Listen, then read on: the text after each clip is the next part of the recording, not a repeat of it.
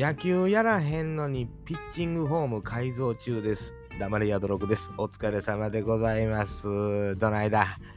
えー、ちょっと気温下がってきたな、おい。これはもう気づいたら、秋超えて冬なんてね、思ってますけども、どないだ？やっぱちょっとずつ体調崩してる方が増えてきてるように思いますよ。えー、気をつけてくれ。えー、もうね、赤ちゃんとかね、おる人もいてますから、ぜひぜひぜひ気をつけていただきたい。鼻ジュルジュルの赤ちゃん見たら返せやなって、ね、自分で噛むこともできへんさかいに言うて、要はあの、鼻すいでね、昔ね、あの、い、いやこの、ややこのね、鼻をこうビューと吸うやつあるでしょ？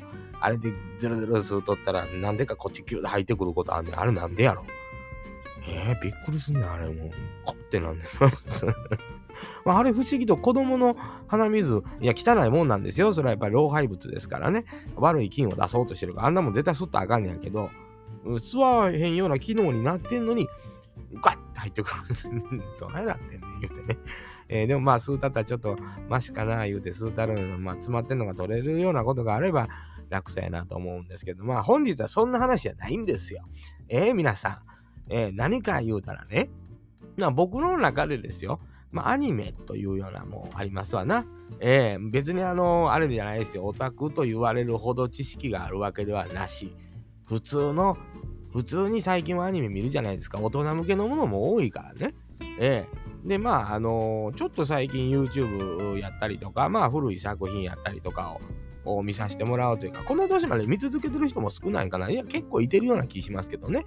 それこそオタク文化っていうのは僕らよりちょっと年上の方が中心から始まった感じっていうのがあるので、まあ僕らんちゅうのはもうそのオタクなんかには全然入らない程度のにわかファンというか、まあ、というえね、僕が本当にアニメ作品を、例えばレンタルビデオね、今なんかないでしょ？サブスクで見るから。ね、あの、レンタルビデオ屋さんですわ、当時ね。で、借りて、まあ、いわゆるアニメを借りて見るなんていうことは、やっぱそれまで考えられへんかったんや。結婚してからやね、うん、27以降やね。27にアニメとか見いひんのんというふうにね、まあ、うちのザボスに言われたけど、そう、わざわざ大人、まあ、オタクさん以外の、方で大人で見てる人おる？っていう感覚やったんやね。えー、もう今考えたらもう全然アホなこと言うなというような話ですけど、それから、あのー、一番最初に手に取ったやつをとりあえずあんまり考えんとパッと手に取ったやつ見てみたらっていうね、日本のアニメってすごいんやでっていうようなこと言われて、あ、そうなの？言うてね。まあそんな、まあ言うてもかなと、好きな人はそりゃすごいと言うわなというような感じで、で、まあ、一番ほんなもうそれっぽないのやらんだろう思ってね。まあ、これの根性の悪いとこですな。ほんなもうレオタードギューみたいなね、ありますやんか。うん、レオタード姿。あのー、もういかにもな感じのやつ取ったれ思ってバー取って、これ借りるわ、言うてね。う、んで、まあ、レジ持って行って、ちょっと恥ずかしいな思いながらね、大人やから思って。だけど、まあ別に普通に借りて帰ってきて、見たのが広角機動隊やったんですよ。これ見た時にね、もう自分がね、今までアニメ作品というものに意識のいかへんかったことを10代ぐらいからね、言っといたらよかったのに、本当に後悔した。僕はあんま人生で後悔することないんですよ。うん、それも全然ないね。もう全然自分はもうそれでええねん言うて生きてきた人間ですよ、子供の時から。それがね、その唯一ね、若い時に一度だけ後悔したのかな。もう大層やろ。え、大層やけど、本当にそうやったから。その広角機動隊を見た時になんと素晴らしいやと。こんなもんもう世界にお届けできるもんやんけと。日本映画のね、まあ、衰退やったりとか、まあ、あんまりこう日本映画が売れてない時やったし作品できてももうなんかなあというようなものが多いと言われてた時代やったんでちょうど。こんなお前世界に誇れるもんがあんのにやで言うて。なんでや言うて。日本のオタクだけが楽しんでる感じするやん言うて。えー、なんかその、まあその時はそう思ったんですよ。そしてその業界を知りませんからね。えー、そんな風な感じで広角機動隊と出会って、そっからですがな、今までまあ映画だけ借りて見てたもんが、もうアニメ作品中の端から借りていこうと。もしかしたら自分が出会ってないもうこのね、目がパッと開くような作品に出会うかもしれん。思ってもそっからもういろんなもん、まあ、まあ、ほとんどがボスに進めてもらって、やっぱあんま外れたお金かかるからね。えー、まあど、どれがええとい、いわゆる、あの、皆さんが素晴らしい作品やと言うてるやつを軒並み、あの、ボスに紹介してもらって見るというような状況がずっともう何年も続いたというか、これゲームもそうなんですよ、実は。僕もゲームっていうのが子供の頃、ファミコンを買うてもらわれへんかったっていうのにすねた以来、俺はゲームなんかせえへん言うてね。俺はあんなもんはもうやらん言うてね。まあ、ただすねてるだけですよね。えー、まあそういうので、もう親が買うてくれへんかったもんはもうやらん言うてね。えー、言うてたんやけども、もうに結婚した後に、ロールプレイングゲームやったことあんの ?RPG ね。そうない、もうゲーム買うてもらわれへんかったし、興味もない言うて。ほなまあドラクエとかファイナルファンタジーぐらいは知ってるやろ、名前は。いや、知ってるって。ほんなまあ、ファイナルファンタジーぐらいはやっといた方がええんちゃうって言われて、7やったかな ?8 やったかなあの辺をボンとやってみー言うて、プレステでやったらもうこれがもう寝られへんのだ。子供の時やってへんでしょ。もう、ええー、でも、いつ寝てええか分からへんねん。あの、あロールプレイングゲームで旅しだしたら。ええー、女もんも全然寝られへん。2時間ぐらいしか寝てない。2時間も寝てない。もうそれも半分気絶や。ええー、終わるまで寝られへん。僕。ロールプレイングやったら。これもウィッチャー3の時もそうです。10日、11日ぐらいかな。全部の、あのー、ね、あのサブのクエスト、全部終わるまで、ほぼほぼ寝られへん。ずっとウィッチャーの世界に浸りきってる。だからもう自分は何やったらもうウィッチャーになってるわ。ゲラルトや言うてね。えー、回転剣舞や言うてやってるぐらいもうハマって。で、まあ、その後は、まあ、だんだんだんだんだんだん慣れてきて、まあ、インターネットのネットゲームというんですかね、あの、ちょうど PUBG ですね、えー、あの、いわゆるサバイバルゲームというんですか、ああいうのの配信がものすごくブームになって、そこで人の配信を見るようになって、ね。ほな、面白いね。ゲーム配信が。その頃に三人称とも出会ってますし、ツーブロとも出会ってるんですけど、ね、人のゲームやってんのって、まあ結構見てるのは好きなんですけど、ああいうまあいわゆるね、鉄砲でバンバン撃つようなやつなんか見ててもそないにと思ったけど、これがゲーム実況者のゲーム実況っていうのは面白いんやな言うて。ほんでまあ三人称さんなんていうのはちょっと年下というかな、だいぶ下やけど、うん、まあ当、まあ、鉄塔さんで僕より5つ4 6つ下ぐらいで、まあ、ここの辺の感覚っていうのは合うんやろね。三人称今でも大好きで大ファンで、あの、見てたりしますよ、ゲーム実況。別にゲームもうやらんでええねん。あの人らがやってんの見てるだけでも満足してまう。そんな感じありました。でもまあ、あの、鉄砲を撃つね、まあ、あのー、ゲーム、PUBG っていうゲームを結構一生懸命何年かやったような気がしますね。1年、2年はやってたんかな。ええー、そんなんで、まあ、ネットゲームにも手を出し、いろんなゲーム持ってますよ。だから、なんかいろいろ、一回もやってないのもあるけどね。えー、そんなんがやりで、一応だから27の年、結婚した年から、いわゆるサブカルチャーで語られるようなところの世界を覗きに行ったというね、大人になってからなんですよ。えー、子供の時から好きでっていうような感じではないんですよね。もちろん、あの好きなアニメやったり漫画っていうのは存在してましたけど、まあ紙で読む漫画の方が好きやったし。それは今でもちょっと変わらんとこありますけど、アニメ作品もまた別物として見てる場合も多いですね。あ、原作やったらこうやけど、アニメやったらこうやな、みたいなの。あ、これはこれで別にええわっていうのね。あかん場合もありますけどね。えー、まあそんなこんなで、えー、まあずっとそういうアニメとかに触れてきたんですが、まあ幼少の頃、まあ皆さんね、これガンダム好きな方って多いと思うんですよ。えー、僕なんかはもうガンダム中太も一年戦争のね、最初のシリーズ、まあ子供の時にリアルタイムでやってたもんやから、当たり前に見てたけどね、もう子供の時はね、もう完全懲悪が好きでしょ。暗いね、言うてね。ガンダムとかイデオンとかボトムズとかあの辺もなんか暗いね。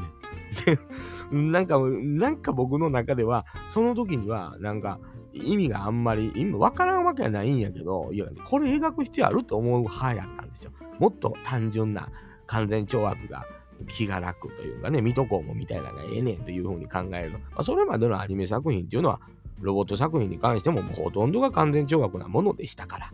それがね、ガンダム見てるんですよ。やっぱその時間だってアニメ見たいやんか。だから見てたらね、もう一番やっぱり印象に残ってるシーンっていうのが演説のシーンなんですよ。皆さんもご存知、ギレンザビのあの名シーンね。ええー、弟が死んだことを言うてるやつですわ。もう有名な。イナー言うてるやつですよ。イナー言うたら大好きやな、イナが。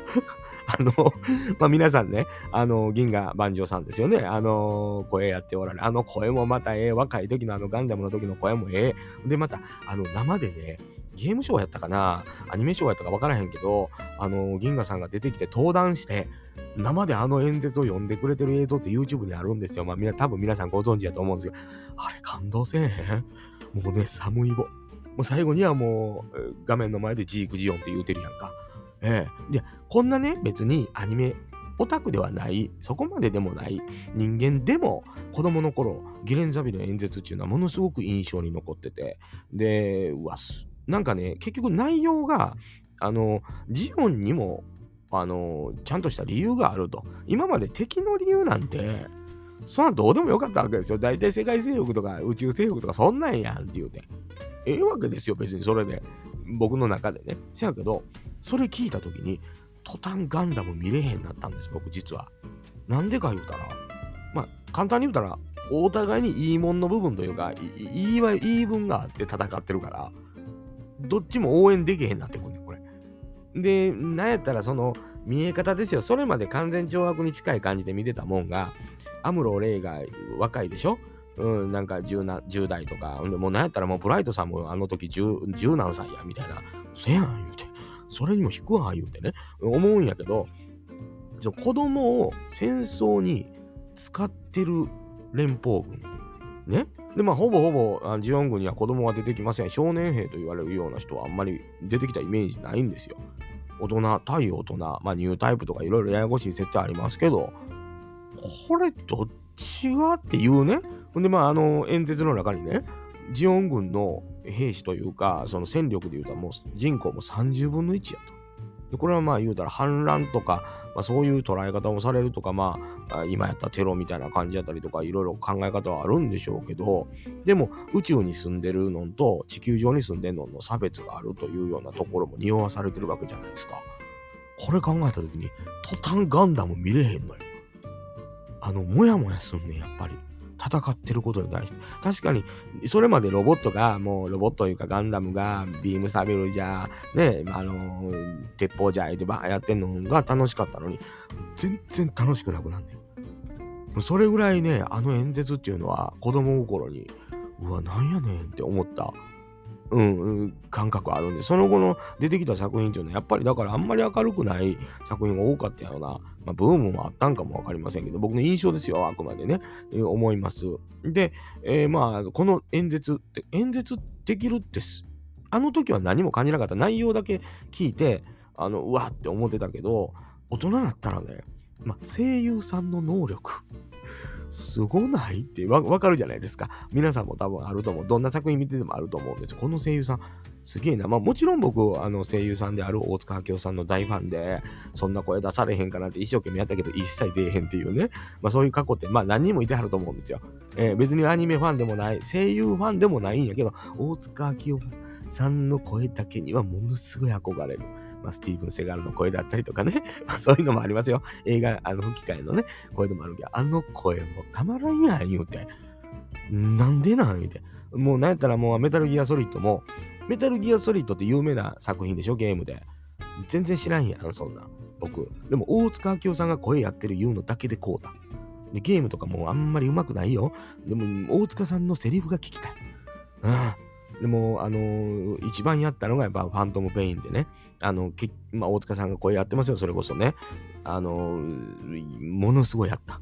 それも。もう、なんやったら、あの、サブクエストを S でやったら、全部それでいったら、あの、ライデンっていうキャラクターのスーツもらえるとか、そんなんまでやった。うん、うまないのによ。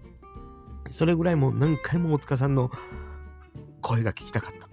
うん、声が聞きたいね。まあ、まあ、そのウィッチャー3も半分そうやけど、うん、声がかっこええやんっていう、やっぱ憧れやね、自分にないものをやっぱ求めるというかね。だからもうあの、メタルギアソリッドのあの、ファントムペンが出る前にちょっとこう、プレイで短いのあったんやけど、そこの、こう、バッとこう、スネークがあれ取って待たせたなっていうセリフ有名やんか。あれだけ言いたいと思って。あれだけはもうものすごい言いたい。だからもうものすごい練習した。けど、やっぱできへんかった。うん、そんなもんやろな、思って。だからよくあの、YouTube とかでも大塚さんの声真似とか出てる人とか似てる方とかもおられるんですよ、もともとの声がね。まあ僕の大好きなゲーム実況さんでも、ものすごく声が似てる人もおったし、もちろんツーブロの音じゃさんとか、あの、声が似てた人とかも、あの、いてたし、まあそういうやっぱ声がね、かっこええのええわ、言うて 思わへん。女性なんかわかるんちゃうかな。まあの、大塚明夫さんの声ってなんであんなええの言うて。ええー、もう本当にね、もう寒いぼたつわな。えー、鳥肌ね。うん。チキンスキン？チキンスキンがスタンドアップするやんか。そら、言うて。えー、まあこれはもうちょっとあの車のね、あの YouTube で有名なうな丼さんの真似ですけど、うな丼さんもわからんかな。えー、まあまあ、まあ、チキンスキンがスタンドアップですから。えー、んでまあ、そんな感じで、こう、ね、願い、まあ年数、まあ今20年、20何年ですけど、アニメ作品極力見るようにしてきた中で、まあ原作が大好きでって言ったら、ヘルシングという漫画があるんですね。平野幸太先生っていう方のヘルシングっていう漫画の中で、これはもう敵の総大将である、いわゆる少佐と言われる人がいるんですね。ナチ、ネオナチですな。うん、そこのね、戦争が好きだっていう演説。これはね、たまらんよ。まあ、この作品に関しては好き嫌いがあって、女性の方はちょっと進めてもやっぱり、うわ、しんどいってなる人もおるかもわかりませんけど、ドラキュラが出てくるやつですわ。で僕の大好きな、あの、アンデルセン神父っていうのを若本さんが、あの、OVA 版、最終的に出た OVA 版では若本さんがやってるんですけど、あのー、これも大好きなんで、若本さんも大好き、やっぱり。でも、アンデルセン神父の時の若本さんが大好き。うん、そういうのあるよね。だからやっぱり僕の中で大塚さんって言えばバトーなのよね。まあ、アナベルガトーっていう人もおれば、まあ、スネークやという人もおるんですけど、僕の中では大塚明夫さんはバトーなんですよね。うん。で、名台詞、もちろんメタルギアソリッドの待たせたらも大好き。かっこいい。あれも、あんなん言いたいと思うけど、実はね、あのー、広角機動隊のファーストシリーズですね。映画の後のファーストシリーズ、神山健二監督のやつなんですけど、その中で一番最後に、あの、最後の方に、あの、トグサ、いわゆる山ちゃんですね。トグサに向かって、バカだな、お前はっていうセリフがあるんです。これがかっこいいね。バカだね、お前はっていう声。たまらんね。まあ、いわゆるトグサ、まあこれネタバレはまあもうあんな古い作品やし大丈夫やと思うんですけど、トグサ君が、いわゆるあのー、スタンドアロンコンプレックスですね。もう発症まで行ってるのか、行ってないのかみたいなとこね。笑い男事件の最後の結末自分がっていう風に徳さん君が拳銃あの昇降拳の拳銃を持っていざもうそこでやりかけるんですよね。そこにバトーが現れる大塚さんでその拳銃を出せないみんな生きてるんやと。みんなが待ってる。来いと、うん、バカだねお前はっていう。この一言聞いてほしいこれがねたまらんね。おっさんもチキンスキンがスタンドアップダブルでやってますわ。ええまあ、だから僕は別にあの全然オタクとかでは多分ないので、そこまでそれ以上掘り下げて、あの知識がどうとかっていうところに貯めていこうという意識は全然ないんです。ただ、もうかっこいい男、かっこいい男が出てくる作品がやっぱり大好きなんやという。これはまあジョン・ウィックでもそうでしょ？クルニーもそうでしょ？うん、もうそう、そうなのよ。やっぱり映画の中のキャラクターでもいいんですよ。まあ、大塚明夫さんなんでもう、かっこいいけどね、生で出てきても。ええ、だから、かっこいい男が憧れる。で、これはなんでかって、やっぱり自分がね、一番かっこ悪いっていうことをよく知ってる。自分で。子供の頃から。性格が言うのもそうやし、中身も見た目もそうやし。で、これは自分に、あの、そんなことない、生きていくのに別に問題ないとも思ってるんですよ。全然。見た目なんて別にそこまで、どうこうないっていうふうにも思ってるけど、でも、へあの平均的に見て、あの自分がものすごい見た目あんま良くないっていうことは子供の頃からなんとなく意識があって、うん、これまあ自分の性格やから、見る人が見たり、好みがあるから、好みの人が見れば別にそれはそれでええんちゃうんっていうのは、あんのはちゃんと理解してて、上で、やっぱりそのね、芸能界に出てる人とか役者さんとか見たらかっこいいなと思う人いっぱいいたし、うん、いろんな意味でね。あの、見た目だけじゃなくて、でも自分が性格上あんな風に俺、あの、いわゆるヒーローに出てくる人とかみたいに考えられへん。俺、やった逃げる。みたいなね。その分かってますやん。自分の本音。俺絶対そんなもう助けへんわ。みたいなね。そこ。うん。で、そういう性格を考えた時に自分が、もうそういかっこ悪い弱い人間やということはよく分かってて、だからね、自分が絶対できへんことをやってるヒーローが大好き。かっこいい人が好き。あ、俺やったらできへんなっていうことをやってる人が、すごい憧れがある。で、逆に、なんやって思う人って、あ、この自分でもここまでしかせえへんのに、それ以下のことやってる人見ると、嫌悪感がある。いやいやいや。そこやねん。お前、俺でもそれせえへんで。俺なんか結構底辺やで、言うて。ええこの底辺の人間より下回るって、いやもうやばないか、お前って言って。それは無理ってなんねん。うん、そう、そこなんよ。でも自分より、やっぱりちょっとでもかっこいいとこあって、やっぱかっこええなと思ってしまう。で、人を好きな理由ってそこなんかもわかんないですよね。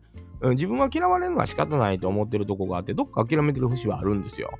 うん、だってその人よりはかっこ悪いからやもんって思ってるところがあって半ばね開き直ってるとこもあると思うんですよ年齢的に。だけどちょっとかっこいい人見たらお前かっこええなって思うてまう。ただもうかっこ悪いことしよったらもういいんやこいつって思うよね。最低の性格やろ。えほんまね。だからかっこよくいてほしいね。どんな人にも、うん、かっこいいとこがあってほしだからもう本当にあのかっこ悪くも限度あるよ。ちょっとぐらいかっこ悪いのはそうかっこ悪いとは言わんのよ。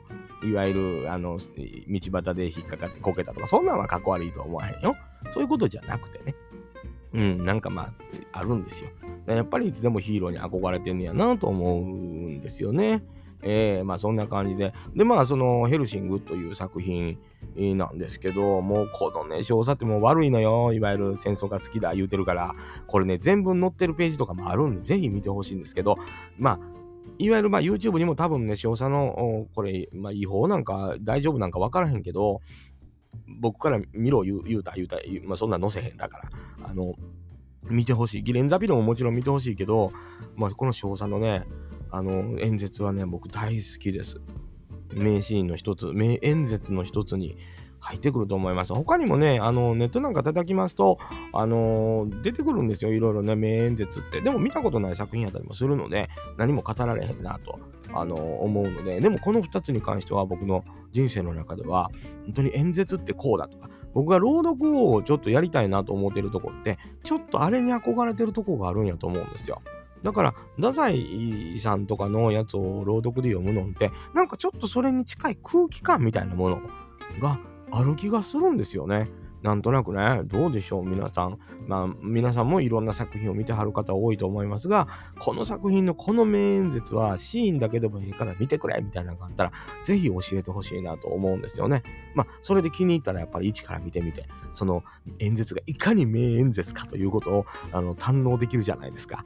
だからなんか名演説がある、えー、アニメ作品とか、まあ映画でもいいんですけどね。えー、でもまあ映画はなんとなくね、大変やから、うん、アニメぐらいがちょうど良かったりする時があるので、アニぜひアニメ作品で、で、ぜひこのギレンザビの、あの、まあ、まあ、アニメのシーンももちろん、あの、切り抜きでありますけど、いいか悪いかわからんよ、これ。うん、でも、あの、銀河さんの、あの、登壇されて演説でもうね、もうチキンスキンがスタンドアップやで、みんな、あれは。で、この小3のやつも、あの、本当はヘルシングを OVA で、一番最後の OV 出た OV で、昔も出てるんで、あの、野沢那智さんが多分ね、アンデルセンその時やってるんですけど、亡くなってはるんで、まあ、ぜひね、あの、まあ、中にはこう、野沢那智派の人もいると思うんですけど、若本さんのアンデルセン神父と共に本当は名シーンがすごく多いアニメなので、あの、実は見てほしいね。1から8巻ぐらいで OVA 終了してるかもわかんないです。そんな長い作品ではないです。僕単行本も持ってますけど、まあもちろん単行本の方が、あの、平野幸田先生の良さっていうのは出てますけど、あの、アニメもね、この OVA、あの、映像も綺麗し、出来も悪くないと僕は思ってます。あの、ヘルシング。もう大好きな吸血鬼の漫画なんですよね。まあ、アーカードという吸血鬼の話ですけど、これもかっこいいしね、悲しいしね、えー、いろいろあるんですよ。でも、あのー、ぜひこの少佐の演説、大好きですよ、僕。あの、名シーンですよ。あとね、少佐に対する怒りがね、込み上げてくる感じもあるんですよね。えー、ぜひぜひね、あの、あの作品は見てほしいなと思うわけでございます。名前名演説ってね、えー、なんかいっぱいあると思うんですよね。調べたらいっぱい出てきたんですけど、あ、見たことないな、見たことないなっていうのが結構多かったので、ぜひぜひね、あの、この2つ、あの、ギレンザビもええよ。うん。で、あの、岡田敏夫さんなんかがね、な、なんでそれがすごいかっていう解説ももちろんされておりました。あの、探したらあって、あこの解説聞いてからでもええよなって思うぐらい、やっぱりさすが岡田敏夫さんというような感じで、えー、よかったので、まあ、いつも岡田敏夫さんのやっぱチェックしてから結構、あの、探したり見たりもするので、まあ、あの辺も説明を受けながら、いかにガンダムのゲンザビのあの演説がすごかったのかっていうようなことも知ってみると、また一段と、そして銀河さんがやった登壇された演説を見ていただくと、もうチキンスキンがスタンドアップしますから。そんなことばっかり言うてますよね。またね、お前何しとんねん言うてね。黙れ、いや、驚く。怒られそうです。